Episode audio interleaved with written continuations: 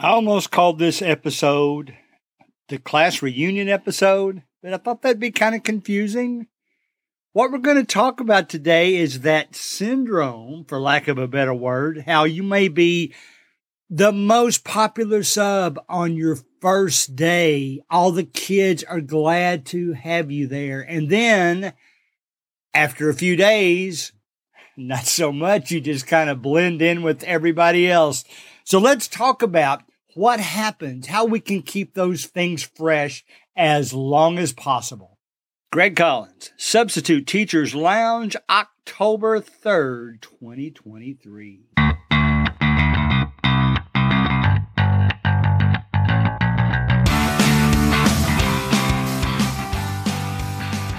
All right, before we get started, maybe one of the most unusual things I've ever heard about this podcast is that I had a a mother of a student come up to me who also knows me from the volleyball program and who also is a teacher that I have substituted for before.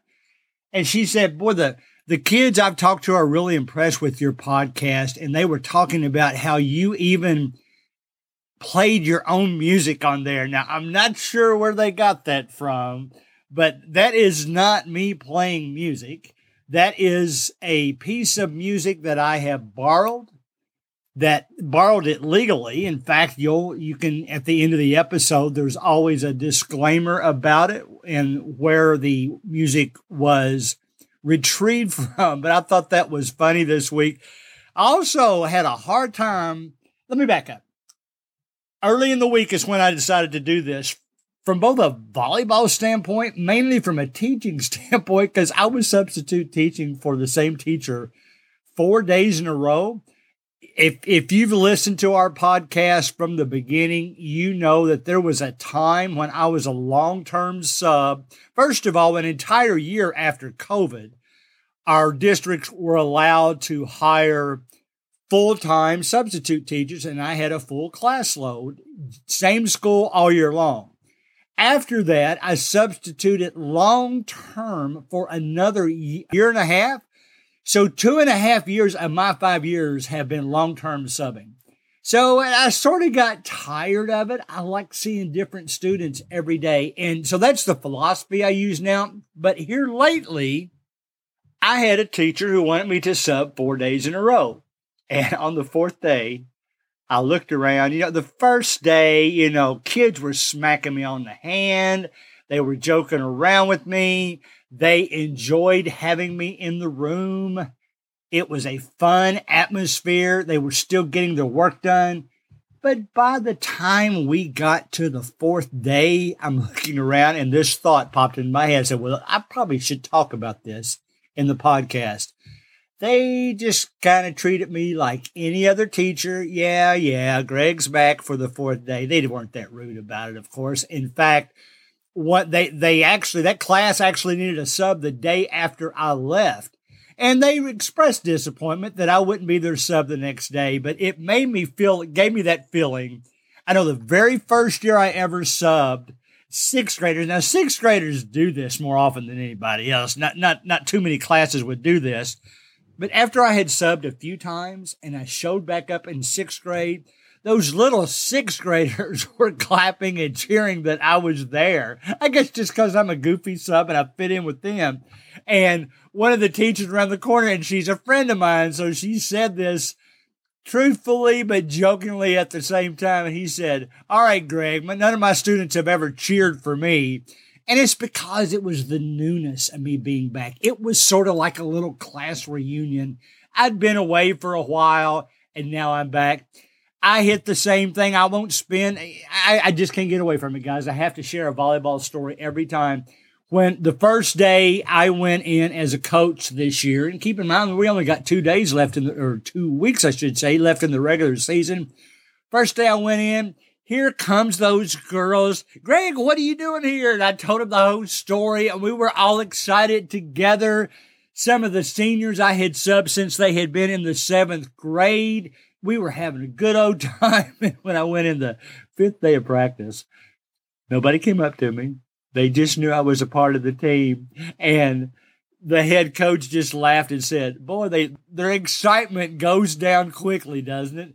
They still like me having when I do something goofy on the court, they'll make fun of me.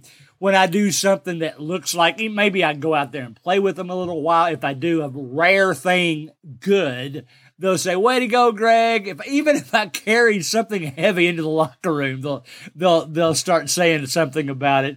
So there's still that, but it is a legitimate concern to me that the more I teach certain students, the more I have to up my game a little bit. It amazes me, those of you that have taught for years and years and years, still show up on students' list as their favorite teachers.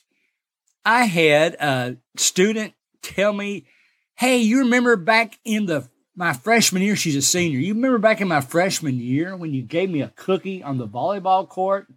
And I did remember that. And I'm thinking, why would you remember that? But they remember stuff like that. So let's talk a little bit about what you should do to keep things fresh, to keep them involved, and to keep the same. Me use an old fashioned word. When substitute teacher, when your popularity wanes, when it starts going down because you're just there all the time, they don't just see you once a month. They see you all the time now. So it's just, they don't come up to you and act as jovial as they did at one time. Here's what I would suggest first and what I have seen happen over the five years that I've substitute taught. Let me use me and my preacher as an example. We are both guilty of very sarcastic senses of humor we can just rip into each other all day long and we both just laugh about it. Neither one of us, it bothers. It's, it's kind of hilarious to hear us sometimes. We have a podcast of our own, but I won't promote that here because that's not why we're here. But we use a lot of that sarcastic humor on there. But one of the things we've talked about is you can't do that with everyone. Some people don't respond well to that. Now, I'm not talking about practical jokes. I don't like practical jokes myself. We once had a group pull a practical joke on me and my wife that they meant well with it. They were actually giving us gifts, but we were both kind of in a humiliation stage that we didn't enjoy. So my job is try to joke around with the students that you know can take it. And the ones that you don't know as well, back off a little bit. Don't just say the same thing to every student. I would word it something. Here, here's one thing that I do. I'll word it something like this. Nothing really bothers me that a student says, unless it's obviously malicious. If they joke around with me about being colorblind, about maybe weighing more than I should, anything like that doesn't bother me because I usually beat them to the punch. So I would say maybe the first thing you could do is think of things that students could poke fun at you about and instead be the first one to bring it up. Let me give you, for instance, this is again going back to a coaching situation, but I remember a coach telling me one time that I've just stopped making fun of Greg because he makes fun of himself before I get a chance to. And that's kind of what I'm talking about. When you're in a room and you're trying to keep things fresh, poke a little fun at yourself, get a laugh at things that you've done in the past. Try to think of those good old funny stories from your past about, for instance, like I fell off of the bleachers one time in a middle school during recess, I guess it was because it was raining outside. I've told that story before. I've told them why I was up there and why I was leaving so fast and ended up falling off the bleachers.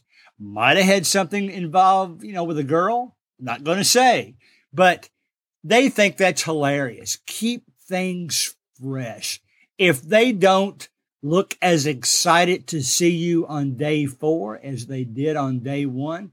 Maybe have something to say unique as they're coming in the door. Now, I have seen videos of teachers that they learn the way this is kind of a pre COVID thing, probably, but they learn the way their students like to shake hands or bump fist and they memorize each student. So that's so that when the students come in, they can greet them in that way every time. And it kind of keeps things loose. Now, that probably is more of an elementary school thing than anything, but it's worth a try. When you're in the classroom, bring up some trivia every now and then. I was subbing for a theater class the other day, and what I told them was some trivia from their generation that they didn't know the answer to. I said, the number one song of all time, if you roll in plays, radio plays, downloads, and sales from back before you could actually download music, the most popular song of all time now is from two years ago, which would be 2021. One of them guessed it was Levitating by Dua Lipa. Well, I said, no, but I got a different trivia question for that. That's the that song was number 1 for the year 2021, but yet was never number 1 in any individual week during that year. It's because it was just on the charts for so long, so much longer than everybody else. It was the number one song of the year. And of course, if you're curious, the number one song of all time now is actually Blinding Lights by The Weeknd. So look up trivia, look up ways to keep things new, keep things fresh. I'll even say this one of the discussion topics, the discussion openers I like to wear Hawaiian shirts. I've told you this before. The volleyball team had a dress like Greg day where most of them wore Hawaiian shirts. Some of them wore referee uniforms. But if you're wearing a bright Hawaiian shirt every day, or maybe you've got shoes that are like that, or maybe there's another way that you dress that tends to lend itself to conversation. I will tell you this every time I wear a Hawaiian shirt into the classroom, someone always comments favorably about that shirt. They'll say, I like your shirt. My most recent one is one that has Mickey Mouse on it. That's, I bought it my vacation club that we own, and it's kind of a discussion piece. And I think that's a way to break the ice. Do some things that draw attention to yourself. If you don't want to wear a shirt like that, I don't know kick the trash can over every now and then. How you like that for an idea? Kick over the trash can every now and then so you give those kids something to talk about. Say something silly on the phone. If if it's not too out of place, if you're talking to another teacher, make the comment, well, you know, I should have known that, or, you know, something that's going to be funny to them to overhear you saying. But always try to keep things fresh I like where I'm at now. I'm mainly doing the high school I'm coaching in. I go back every day. And students, since I am moving around from room to room and not in the same room every day, it still stays fairly fresh. I still have, of course, all the volleyball players talk to me in the hallway. I still have students that have I have taught in the past one girl that I, I, mentioned her a couple of weeks ago, one girl that I hadn't taught for two and a half years, I had in class in this high school. Now she speaks to me every day that I see her. We had some good times in that class, but always make it your goal to, I don't know, poke some fun at yourself. It helps the students realize that no matter, no matter what issues they have, there's ways to overcome those there's way to feel better about themselves. There's a commercial on TV that shows a guy wrestling with himself in the middle of the street. And that's kind of the point they're getting across is all this stuff that we do internally. Let's try to loosen up a little bit. Let's try to always be in a good mood. You know, th- those behaviors rub off on each other.